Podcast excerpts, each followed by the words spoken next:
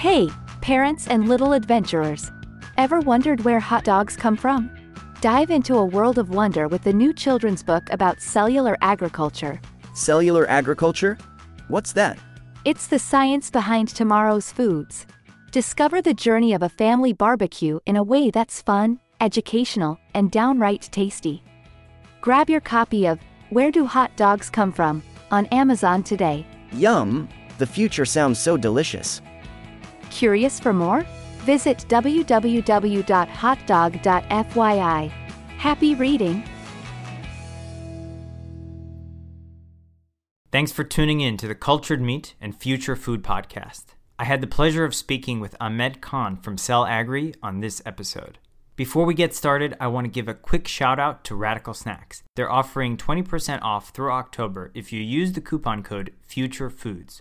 Learn more and check out their products at www.radiclesnacks.com. That's the botanical spelling of radical ending in I C L E. Our team is putting together the Cultured Meat Symposium, CMS 18, on November 1st in San Francisco. Tickets are available now. We'll be covering the topics of impact, future, and flavor of cell based meats. Learn more and register at www.cms18.com.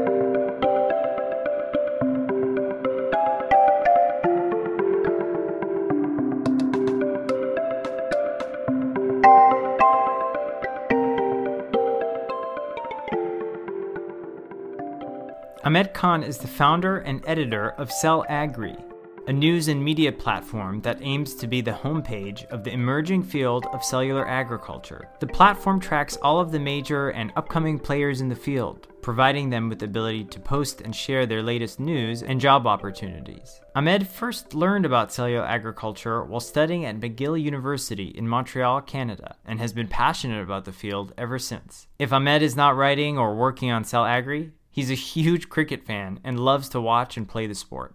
Ahmed, I'd like to welcome you to the Cultured Meat and Future Food Podcast. Thank you for having me, Alex.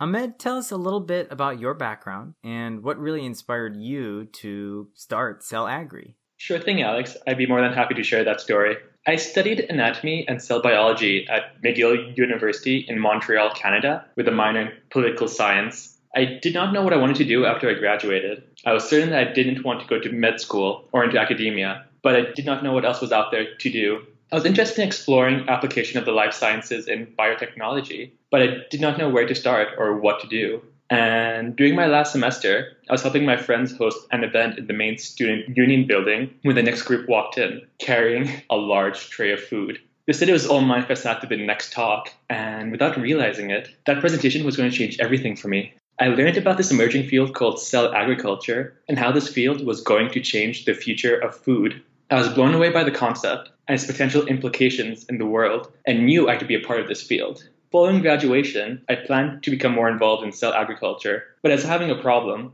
it was difficult to find out everything that I wanted to know about the field, about the companies, about the job opportunities, about the news. There was no one stop resource where people could learn about everything that was going on in the field there was a need for this type of resource, and my cousin helped me realize that we could fill it and enter Cell Agri. That's how we got started as a news and media platform in the field. Tell us a little bit about what kinds of things that we can see on there that might be on there right now and where that content comes from. Like, for example, do you write all the articles or do you work with a team? I write all the articles on the Cell Agri website, and it's based on the news I find in the field. At the moment, there's no media platform, so that's where Cell Agri enters. The goal is to make Cell Agri the homepage of cell agriculture and the main platform where people can come to learn about the field. So that means the latest news on the industry, the latest opportunities out there, and the latest companies that are entering the field. What would be your vision of Cell Agri in the next five years from now? The main vision for Cell Agri is to become the homepage of cell agriculture and the main platform where people can come to learn about the field. What do I mean by that? So when someone hears about cell agriculture and this novel idea of how to make animal products from cells instead of animals, I see Cell Agri becoming the website where they go to learn about the field, to learn about how the field began, why it matters, what companies out there, essentially all things cell agriculture, from the research to where we are now to what I can potentially go and buy now. We have all we have some more ideas coming out soon on how to further grow Cell Agri, but those are in progress right now.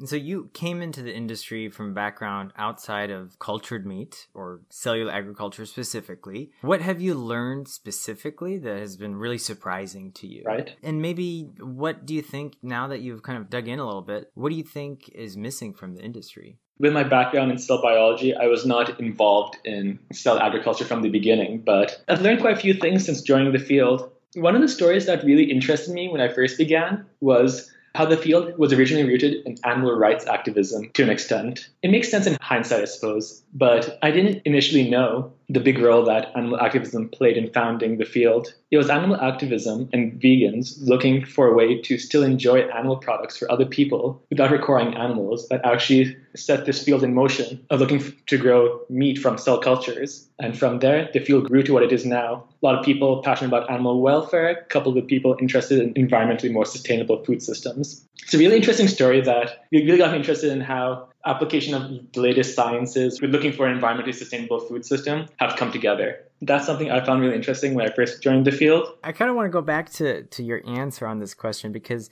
you said that it really stemmed from the animal agriculture movement. That's right. But I guess Mark Post's team that developed the first cultured meat hamburger, it, they take more of an environmental stance. And the funding was from Sergey Brin, and I think it was more about his interest was in feeding the global population and kind of maybe tinkering with science a little bit. Mm-hmm. We do see organizations like GFI heavy on the animal welfare side of things. Would you say that there are any other groups that push on the animal welfare side? Quite a few startups. If you ask them how they first got involved in the field, most of them would say that they studied the f- current food system to an extent, and, and they realized the poor conditions that many animals have been in, as well as the frank, abysmal environmental record of animal agriculture these days. While it not exactly be one or the other, there is a duality there. Without saving the environment, you can't really save the animals. There is a joint role there between both those fields. A lot of the pioneers in the space, animal welfare is a huge benefit. I definitely see that. Right. So let's kind of shift gears a little bit. Let's talk about the startups and innovators in the space. And we touched on this a little bit. If you had the opportunity to put together a portfolio of companies that you believe would succeed,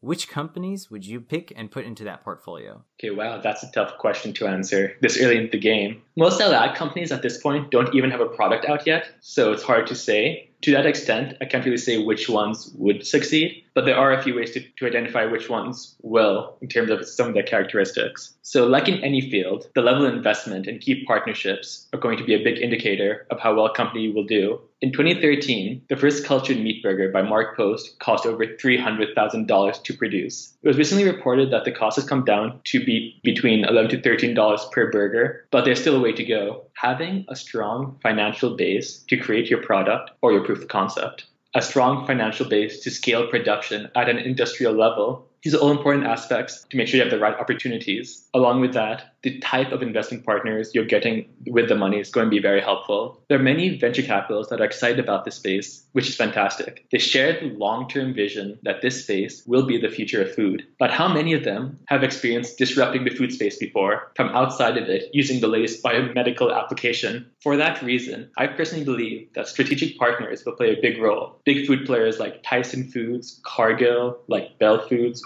and PHW Group in Europe. These are all players that understand the meat market and how to get access to them. Mosa Meat right now is a great example of this. Mosa Meat recently raised $8.8 million in funding, and the lead investors were Bell Food Group, a Swiss meat producer, and M Ventures, the venture arm of biopharmaceutical giant Merck.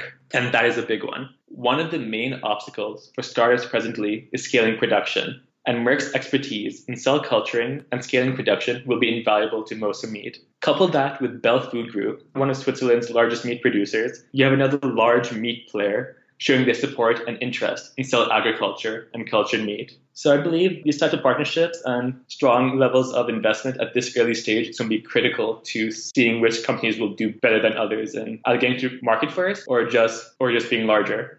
You have extensive knowledge on the clean meat space, and you have a background in bio. Would you ever start a clean meat company yourself? Good question, Alex. To be honest, right now, I don't see myself growing a cell cultured product anytime soon. Having said that, I do see myself continuing to grow Cell Agri and, and expand its coverage of the cellular agriculture space. As the field grows and continues to gain traction and progress, media coverage and sharing the field's narrative is going to be more and more important. Especially when people who are more hesitant and skeptical about the field's potential benefits emerge. One of the questions I asked myself a lot when I first got involved with writing for cell agriculture was how can cell agriculture avoid the same downfalls and mistakes as genetically modified foods or GMOs? For listeners who don't know what that is, a GMO stands for genetically modified organism, and it involves the science of inserting the DNA of a gene of one organism into the DNA of another organism to enhance its properties. This could mean inserting a gene into plants to make it resistant to a disease or making microorganisms like yeast be able to produce beneficial products like insulin for diabetics. Yet, despite these positives that we now know, for the most part, we live in an anti GMO world where people are afraid and try to avoid that word. How did technology that promised so much to sustainably produce all the food in the world suddenly become a word that everyone is trying to avoid? That answer actually goes back to the beginning of that field. When the first company released the first GM plant, they did not bother to promote or educate the general public about the technology, or even share why or how this would benefit the consumer. Their main interest was telling other food producers, like farmers, about this new technology and, and how it would benefit them, because they would be the ones, frankly, buying the GM seeds and plants from the company who produced them, but not the general public. No one tried to tell them why this technology could be beneficial. And part of that problem was a lot of early people in the GM field were scientists with little interest in marketing communications. They were more interested in telling the public how they made genetically modified plants in terms of the science, but not why no one tried to communicate why GMOs mattered or how their success could make food more sustainable. And that was exactly what was needed back then. So instead, you have this large gap in public knowledge and information about this new food technology. Are these plants safe to eat? How are they made? And what will happen if I eat one? With this little public information about the new crops and new food, other actors with other vested interests filled in those gaps, and obviously not to promote a new technology or product that they did not know much about themselves. And what emerged was a public that feared a new technology in their food and did not trust the companies behind it either. Context is everything, and the narrative why cellular agriculture matters and why these products are beneficial to the consumers matter. There needs to be a transparent source of information telling the story, sharing the progress, and keeping the public up to date with all this information and reminding everyone why this field is relevant, why it's good. From the environmental benefits to animal welfare to health of the consumer having the product, these are all stories that need to be shared and that's why I hope to continue growing Cell Agri to do more as people start to enter the field and start their own clean meat or cultured meat products. Do you think that we're still at a kind of dangerous turning point to where people might look at clean meat, cultured meat, cell based meat in a negative light? Or have we already surpassed that worry? I don't think we've passed that point just yet. The field is still small and people are still learning about it left and right until more people are aware of the field and learn the full story why, just hearing the idea of lab grown meat without any context is very off putting. so until you show, share the full story why this is an exciting product, why we're ready to try it, people won't understand what's the point behind it, if that makes sense. So you're based in Toronto. Toronto is a very advanced, very tech centric city. And when you discuss cultured meat with people that are not in the industry, what's the typical reaction that you get? And do people actually understand what you're talking about? That's right, Alex. I am based in Toronto, Canada. I actually read an article recently about how Toronto is becoming, if not already, one of the leading tech cities in North America. Apparently, in 2017, Toronto's tech scene was the fastest growing tech market in North America that created more jobs than the San Francisco Bay Area Seattle, and Washington, D.C. combined. So sorry, Alex, might, might have moved to Canada sometime soon. But when I speak to people about what I do, there is a lot of focus on the tech space here in Toronto. They're generally aware of the idea of lab grown meat and the original public tasting, as well as the potential idea of benefits, but there's just not enough traction just here in Toronto yet. When you are describing cellular agriculture, do you call it cellular agriculture? What terminology do you use? When I explain the field to people overall, I look beyond simply the meat because there's leather, there's egg white, there's dairy products potentially in, in, the pipeline. I say the phrase cellular agriculture, and people look puzzled at first until you explain this is a field that includes and encompasses the lab grown meat that you've heard of before. and then there's like a whoa moment, and then you carry on saying why this field exists and how it happens and what other products are, are coming out soon. It's good that there's a whoa moment and not kind of like a, a gross factor. Because when we're talking about insect proteins, for example, quite a bit, there's this huge like ick factor where you kind of get that same type of surprise reaction, but in a negative way. So I think that whoa moment is more excitement. Exactly. It's the whole idea about how context matters with everything. A few months ago, I believe, the Good Food Institute recently released a survey asking people if they would have clean meat. And in this survey, not only do they call the product clean meat and not lab grown meat, they also explain some context about why this is product matters, why they call it clean meat, and why this could be the future of food. And given all this context beforehand about why this product matters, more than half the people on the survey said yes, they would try it. So context does matter a lot in this emerging field.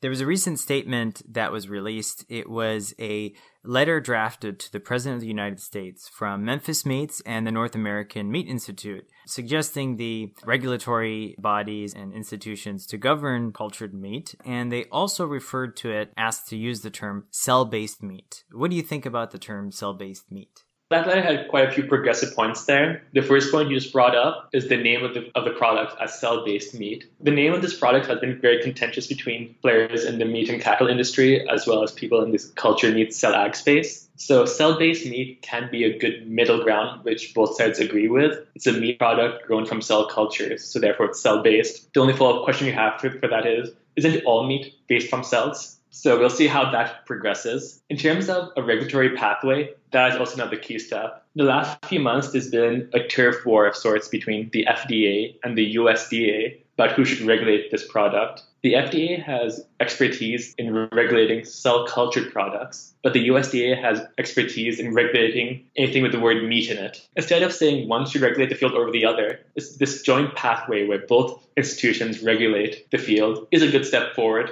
where we get collaboration from both the cattle meat industry as well as the cell ag startups to make sure that this field progresses to be an alternative to conventional meat. Companies are saying that they'll be releasing cellular agriculture products by the end of this year. What are your thoughts about these companies are claiming this? And do you think that we'll see any type of cell ag product be released this year or even any type of clean meat products released this year? There are actually a few companies that have already released a few products, while others are still in the planning phase for that. I think it's very ambitious for companies to say that they will have their cultured meat product out as early as this year. While there would obviously be an advantage of being first to market for the first company to start selling their product, it doesn't make sense to me to rush the whole process. If this is going to be the future of food, you have to make sure every step is well planned out to make sure there's no error that could dampen or push this field back. Two of the original companies in this cultured meat space, Memphis Meats, as you just mentioned, and Mosa Meat, have said from the beginning that they're aiming for a 2021 launch. That just shows that they want to have everything right before introducing the world to their products like addressing the many challenges CellAg currently faces, like scaling production from the lab to market, or any regulatory hurdles along the way. I think you'll start seeing a lot more proof of concepts coming out towards the end of 2018 or early 2019. Many startups haven't explored scaling production to industrial levels just yet, and that process will take quite some time as well. So I don't think you'll see any products coming out just yet in terms of cultured meat. Having said that, while cultured meat production still has some time to go, other products in cell ag are leading the way. Bolt Threads, for example, is a clothing company that uses cell agriculture to produce animal-free spider silk from yeast to make clothes. Bolt Threads has already released a few products in limited amounts. Early 2017, they released the first spider silk necktie. And in December 2017, they made toques and released a limited amount of them, end of 2017. Along with that, you have the first cultured protein food product available now, the cultured pet treat. Wild Earth is the first startup to use cell agriculture technology to focus on producing cultured pet food and their work offers a sustainable solution to producing healthy pet foods. As of this summer, Wild Earth has begun to do limited releases of their koji based dog treat, and that will be available for purchase online later this year. Koji is a breed of fungi that is a distant relative to mushrooms and is already used in miso and soy sauce. So this product is now just being applied to dog treats. And even though technically producing cultured koji protein isn't growing an animal product as the rest of cell agriculture. The process of growing koji involves the same steps as cell agriculture, like using bioreactors as fermentation tanks to grow the product. Along with this products, Wild Earth is also looking to produce dog and cat food that they plan to release sometime next year, I believe. So that's the current timeline on products in the field. There's been a huge interest in food tech and biotech in the industry in general and the startup space. What do you think has caused this recent interest? So, there are a bunch of reasons here. Let's start with the increased interest in biotech. With more advanced research technology and techniques, biological and biomedical sciences are starting to have significant breakthroughs in their research more often. With constant improvements in biological research, there have been an increase in biomedical applications beyond the lab, like in pharmaceuticals or healthcare services. So as research behind biotech has improved, there's been more interest in it because for the first time, the possibilities are endless there. Personally, I wanted to explore biotechnology because I had learned about all the theory and research behind cell biology in the classroom, and now I wanted to see how it could be applied in the real world and how it could help others. And this leads to an increased interest in food tech.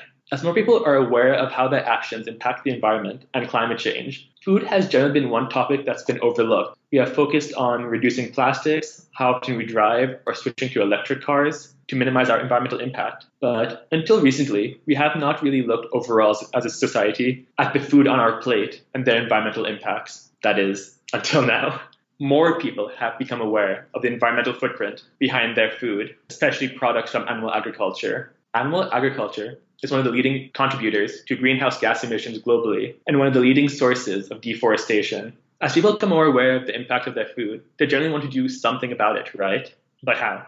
For something as basic as animal products like meat or milk or leather, well, what could you do? try vegan or plant based alternatives? Possible, but until recently, these alternatives have not done the best of jobs to convince conventional consumers to change over. That just shows in the numbers. The global consumption of animal products like meat is going to nearly double by 2050 it's clear that people still want their meat, but there is not a sustainable, viable way for that, is there? That is, until biotechnology and the latest application of biomed sciences came through and joined the food tech space for cellular agriculture. To me, I have to call cellular agriculture the space where you have the application of cutting edge stem cell technology combined with a passion for the food space and sustainability all coming together to have a common solution to help our environment and our world.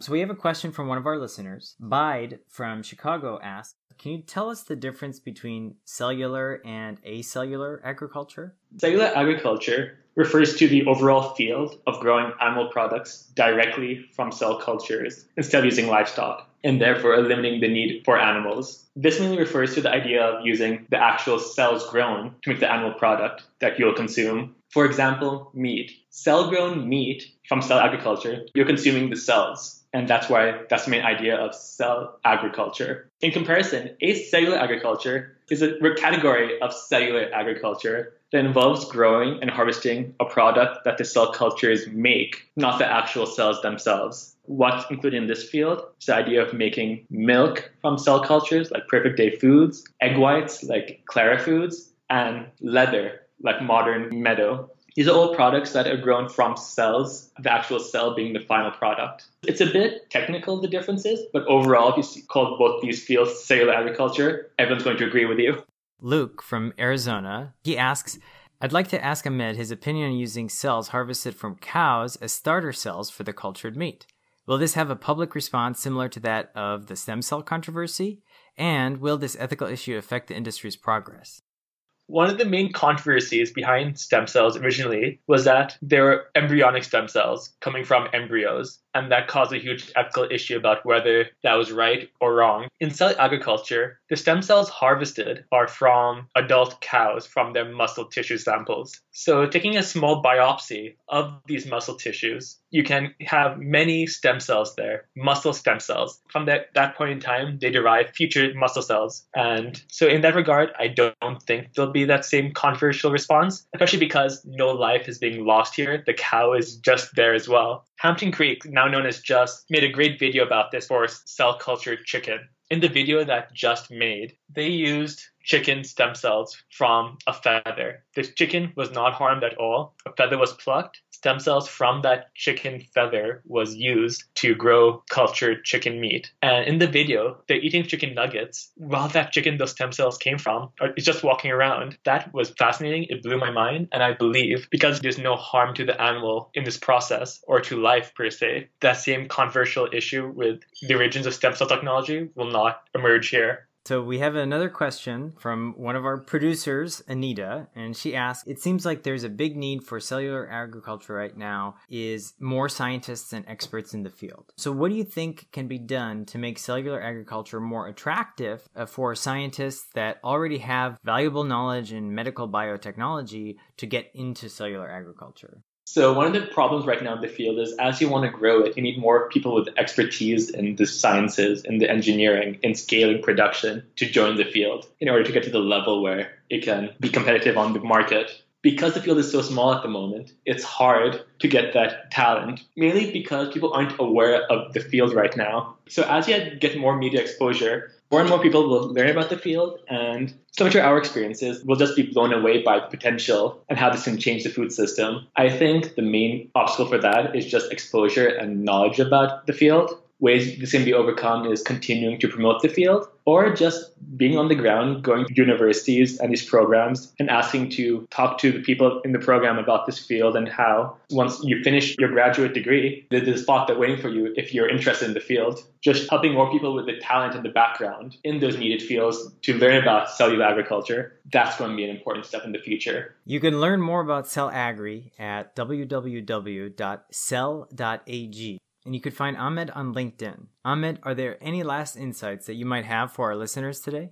This touches on the last question you just asked, Alex, but please don't be afraid to get involved in this field. There's so much exciting stuff going on right now, and more people get involved in this space, the merrier. I've been involved in cell agriculture for less than a year, and everyone has been incredibly helpful and open. So please don't be afraid to reach out to anyone. The only way this field can grow and become the future of food is if more and more people become involved. Thank you for having me right now, Alex. If you're interested in learning more about Cell Agri, you can visit the website, like Alex said, and you can subscribe to our weekly newsletter as well. Cell Agri is also on Twitter at Cell Agritech, and we recently launched on Instagram at Cell Agri.